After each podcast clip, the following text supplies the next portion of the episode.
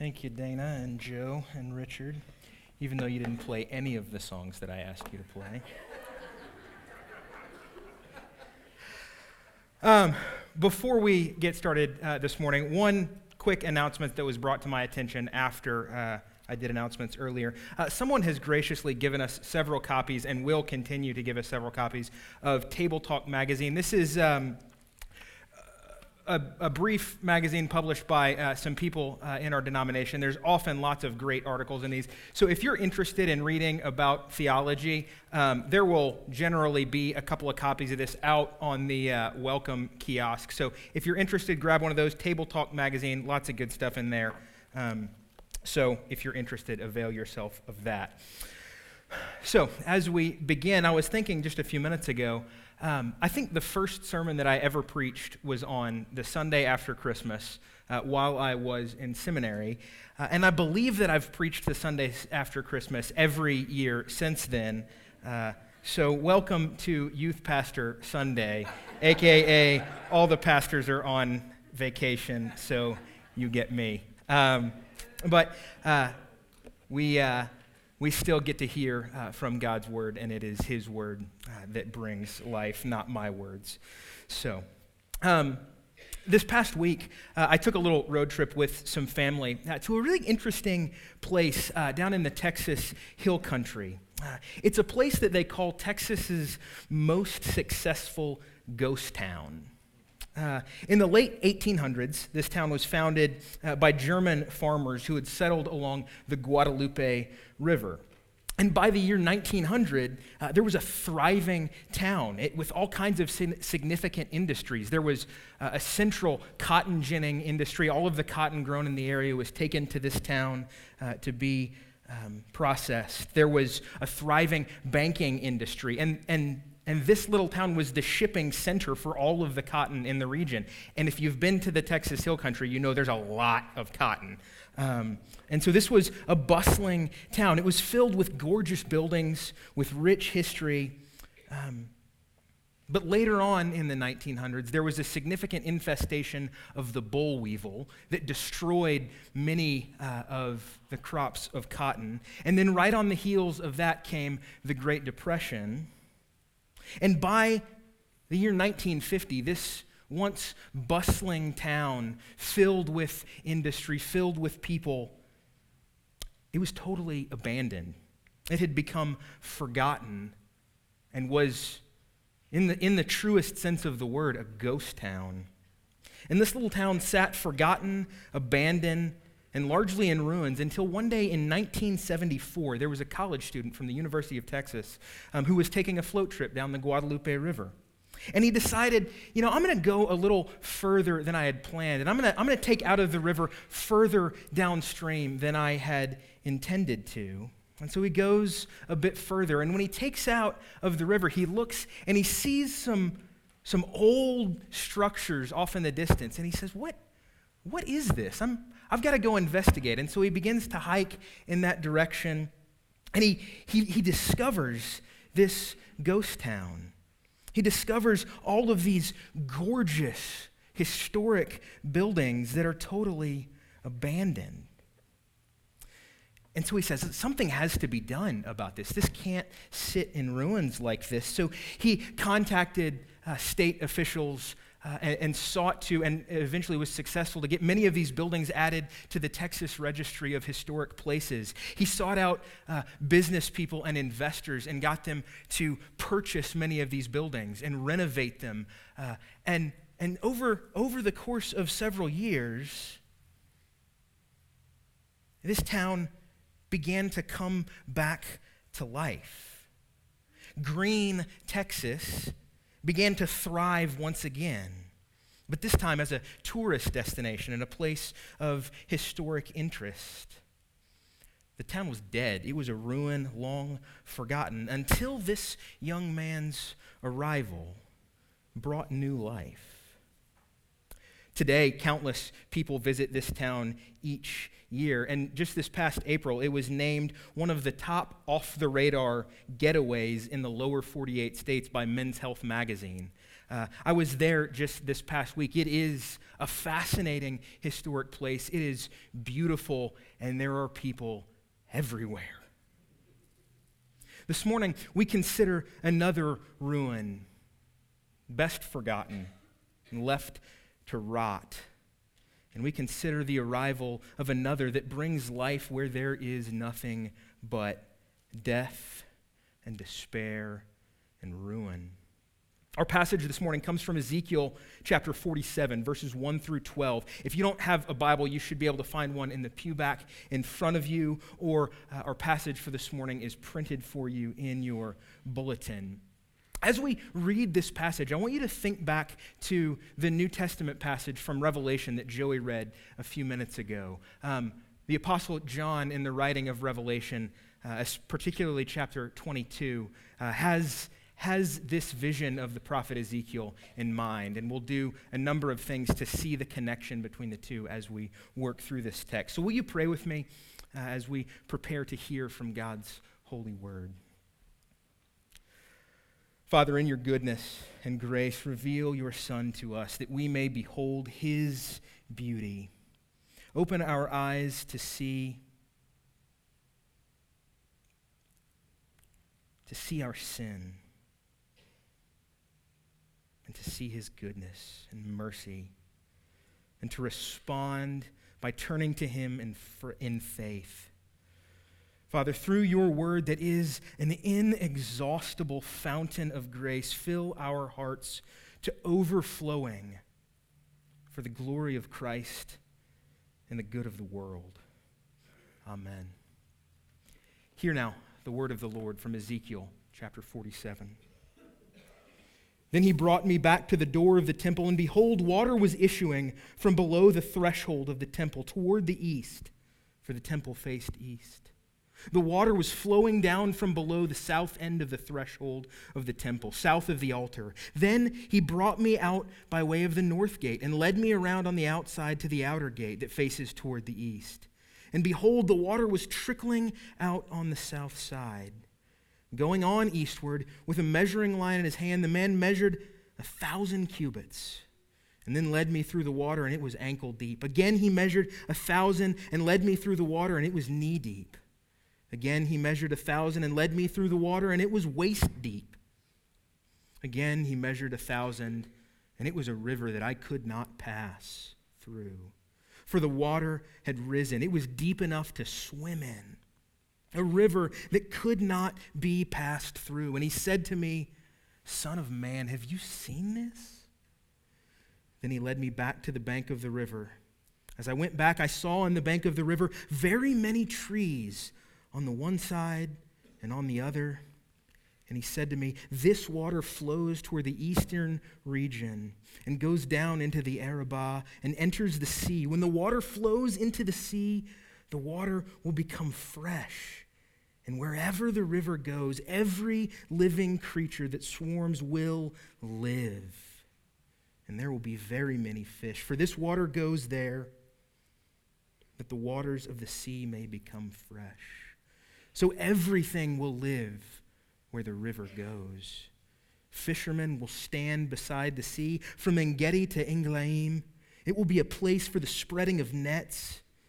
Its fish will be of very many kinds, like the fish of the great sea, but its swamps and marshes will not become fresh. They are to be left for the salt.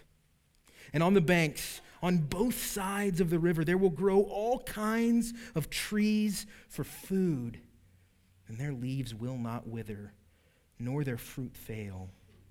But they will bear fresh fruit every month, because the water for them flows from the sanctuary their fruit will be for food, and their leaves for healing. This is the word of the Lord. Thanks be to God.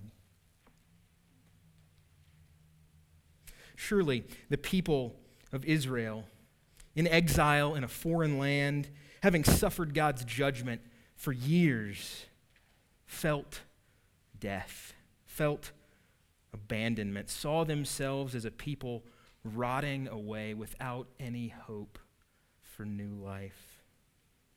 And likewise, as we consider our own broken existence, we too feel death's keen sting. We too wonder is there any hope for our lives, for our cities, for our broken world? Con- consider it. Consider the death that surrounds and penetrates us.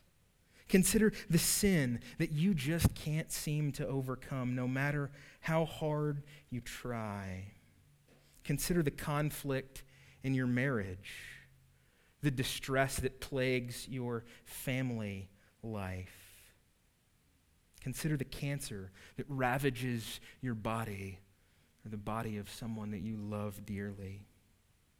Consider the loneliness that at times leads you to cry yourself to sleep at night, or the anxiety of the bills that you don't know how you're going to pay, the stress of your job, and on and on and on, everything else. Death is our condition. We, you and I, are like walking ghost towns. But this death, it goes well beyond each of us individually. It fills this body. Think of the conflict with brothers and sisters in church, the arguments over who knows what, the bitterness that you cling to over various situations. And even stretching beyond these walls, think of the brokenness of our city. Drive down the street even this morning, and in the freezing cold, you'll see homeless people on the street corners begging for help. Think of the history of our city, the way our town was ravaged by the race riots of the 1920s. Look at the prisons here in our city and around our state that so often are bursting at the seams, filled to capacities. Think of the epidemic of methamphetamine addiction that plagues the state of Oklahoma.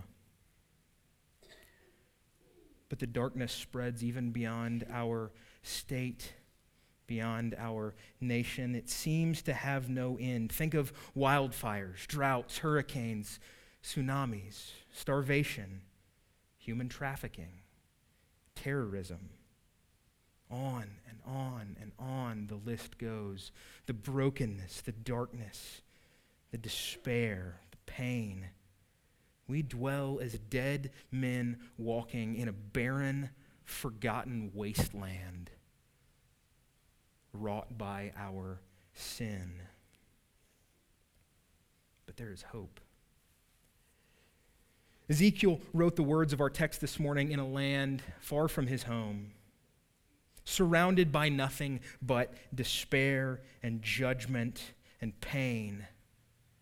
But he saw a river flowing from the temple of the Lord that would bring life to everything and everyone that it touched. So, what is the source of this life? Ezekiel had this glorious vision of new life, of restoration, but where does it come from?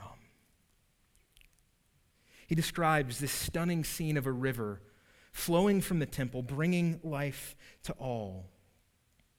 Ezekiel's message of hope was for his people, but it is no less a message for us. Throughout the history of the nation of Israel and the people of Israel, the temple was understood to be the source of life because it was the dwelling place of God among men. And the presence of God was the source of life. Ancient Israelites in exile, after the temple had been destroyed, thought that the rebuilding of the temple was their hope. But as we know, from history, the rebuilding of the temple came and went, and it did not bring the life that Ezekiel has described for us. But if we fast forward to the time of the Roman Empire, when Israel had returned from exile, had rebuilt their temple, but still lived in death's shadow, ruled by another empire, experiencing none of the abundant life of Ezekiel's vision. In this time, consider the words of the Gospel of John, chapter 1, verses 1 through 4 and 14. In the beginning was the Word, and the Word was with God, and the Word was God. He was in the beginning with God. All things were made through him, and without him was not anything made that was made. In him was life, and the life was the light of men. In verse 14, and the Word became flesh and dwelt among us. And we have seen his glory glory as of the only Son from the Father, full of grace and truth.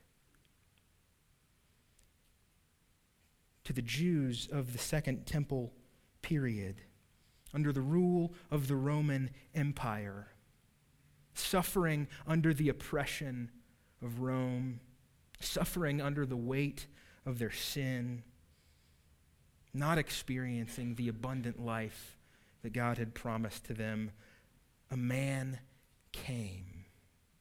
And in his coming, there was new life. It wasn't all apparent at first. Just as in the opening illustration of that small town in Texas, it took many years for that little town to come back to life. In a in a, in a similar sense, it takes many years for the new life that has come fully in Christ, for that life to be apparent, for us to see it and taste it. It takes time. But the dwelling place of God is with man. The true temple came to earth in Jesus. And it was from him that Ezekiel's river of life flows. Think of Jesus' words in John chapter 4 as he spoke to the woman at the well. If you knew the gift of God and who it is that is saying to you, Give me a drink, you would have asked, and he would have given you what? Living water. Jesus is the source of life itself because Jesus is life itself. All that is dead, all that is rotting, abandoned, and forgotten can find new life in Him and only in Him. He is the stream that began as a trickle at the temple in Jerusalem 2,000 years ago. And he is that river that is making all things new.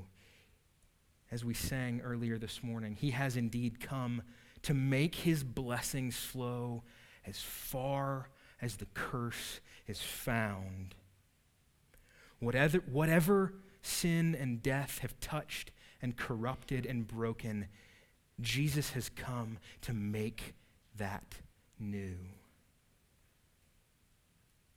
As we consider the new life of Christ, as we consider our salvation, his gift to us, we often think that it's about us. We, I think of my salvation. I think of me being born again. And you think of your experience of coming to know Christ and all that has meant for you. That's the way we almost always think about the work of Christ. We think that it's about us, but nothing could actually be further from the truth. The work of Christ is not, friends, about saving individuals. Jesus did not come so that individuals could be saved. It's not the point. But rather, Jesus' work is about forming a redeemed people of God, a new community of redeemed people. And it's about bringing restoration to all of creation that has been broken by sin. Too often, our, our view of the gospel and of salvation, it's far, far too small. He didn't come for individuals, He came to make all things new. Don't ever lose sight of that. Think again of Ezekiel's vision. The waters of life, they flow from the temple, they flow toward the east. You see that phrase again and again in the passage toward the east, toward the east. The imagery that Ezekiel is trying to communicate to us is that these waters of life that flow from the temple, they're spreading to the whole world. To, the ancient Jew, the east was the ends of the earth. And so, as the waters flow to the east, the idea is that they're flowing to the very edge of creation. They're going out to touch everything that is. The image is of the waters of life spreading to the whole world because God's mission of restoration is for all of creation. It's not just for the people of Israel, it's not just for American conservative Christians. No, it's for all of creation. And this life spreads, goes everywhere. The imagery is of this great river. I remember as a child, uh, my family took a vacation to Colorado. And one of the most vivid memories that I have is seeing on the top of a mountain in Colorado the headwaters of the Arkansas River. There on that mountain, it was barely a trickle. But as those waters traveled toward the east, they form a great river that's home to all manner of wildlife. Now, the part of the Arkansas River that we see here is it, we don't see what a great river it is because of dams and, and things like that that man has built. But, but think of a big rain, and, and when you've seen that river and it's full to the brim, this is the imagery. It's filled with all manner of wildlife, and along the river's route, it provides sustaining resources and great beauty to all those who dwell along its banks. No matter their race, gender, nationality, ethnicity, political affiliation, socioeconomic status, it doesn't matter. It brings life to all who live along its banks. Even here in our city, in Tulsa, uh, do you realize that the water that flows from your sink when you turn on the faucet that you probably drink every day comes from the Arkansas River? At least, depending on where you live, many of you, that's the case. Um, some of you get lake water or well water, but the, the principle's intact. I know I asked Keith Kirkaby, and he works for the city's water department. But it doesn't even end here. It flows on further east into the Mississippi River, where it provides further life, then on into the Gulf of Mexico and out into the world's ocean. That, that tiny trickle that I saw on a mountaintop as a child has actually tangibly given life to me and to you and to countless others. And, and this is the imagery that Ezekiel gives to us. This new life that flows from the presence of God among men. And it goes out and it spreads and brings restoration to all of creation. The coming of Jesus was not for one people or one place, but for the restoration of all of creation. The great theologian Abraham Kuyper, you may be familiar with him, he's famously quoted as saying, there is not one square inch in the whole domain of human existence over which Christ, who is sovereign over all, does not cry out, Mine. So I'm fascinated by the medieval period in history. I love to read about that period or watch movies or TV shows that are uh, depicting that period. I love fantasy novels and movies that kind of mimic the, the medieval ethos. The knights, the kings, the battles. I love reading that stuff or watching that stuff. And there's an interesting legal phrase that was birthed in uh, the medieval Anglo Saxon world. It's this phrase, the king's peace. Have you heard this phrase? The king's peace.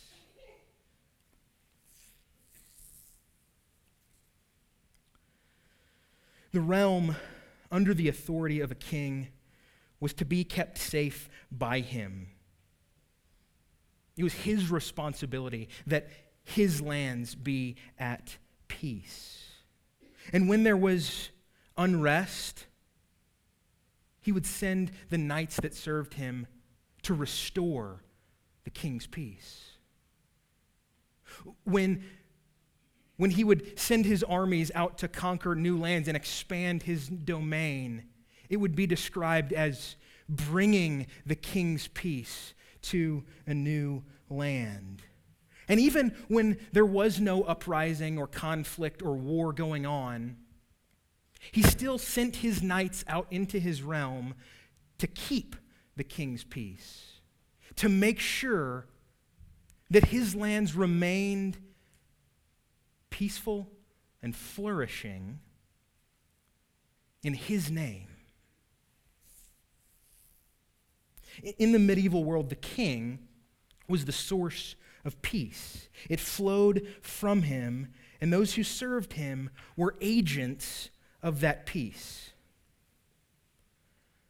Now, as, as I think most of us know, there is no greater source of peace than Christ himself. Earlier in our service, we had a, a, segment of the service that we describe as the passing of the peace, the sharing with one another the peace that has been given to us in Christ.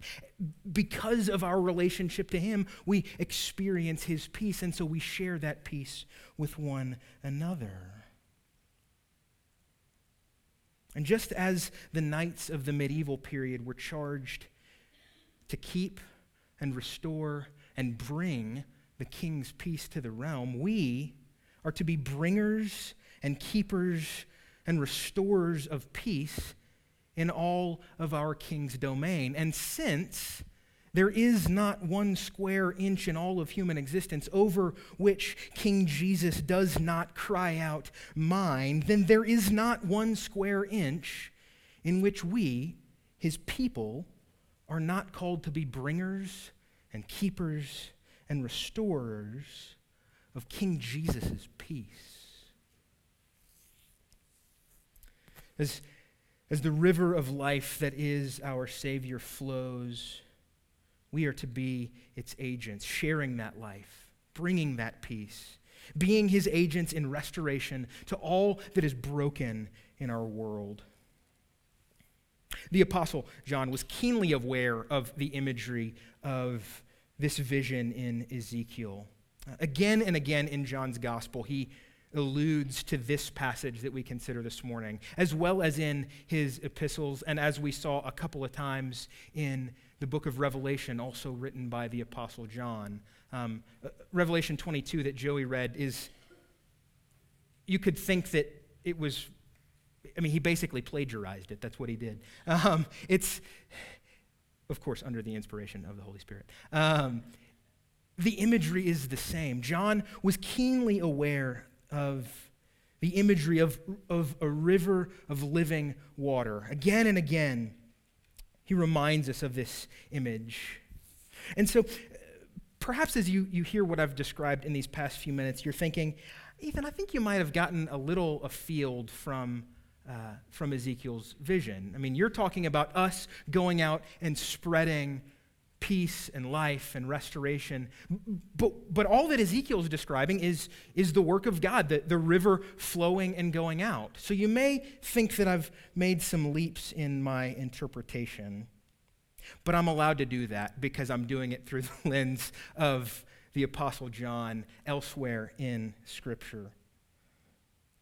In chapter 7, verse 38 of John's Gospel, he again takes up this vision this imagery, as he records Jesus' own words when Jesus says, Whoever believes in me, as the scripture is said, out of his heart will flow streams of living water. There's no mistaking the connection between the streams of living water flowing from the heart of all those who believe in Christ and the stream of living water in Ezekiel 47 that flows from the temple. They are one in the same. Jesus knew, and John understood, that Jesus was the source of life, that Jesus would bring life to all, but that Jesus would pour out his life into his people, and that his people would be bringers of the life of Christ in his name. Jesus knew and thoroughly intended that his people be the bringers, keepers, and restorers of his peace and life wherever they went in all the world. It would be through his people that the river of life would spread over all of creation. Now, as we have discussed, the world is a dark and broken place. It's filled with death. Our hearts are dark and broken, filled with death. But Christ is the bringer of new life, and as his people, we're called to share in his mission of bringing restoration to all that is. But what does that look like? I mean, Ezekiel's vision, it's, it's just all imagery and metaphor and water and trees and fruit and fish. I mean, what does that look like in my life, in your life? How do we embody the ideas that Ezekiel lays before us here in our lives? Well, this life that Ezekiel is describing, it is life to its fullest.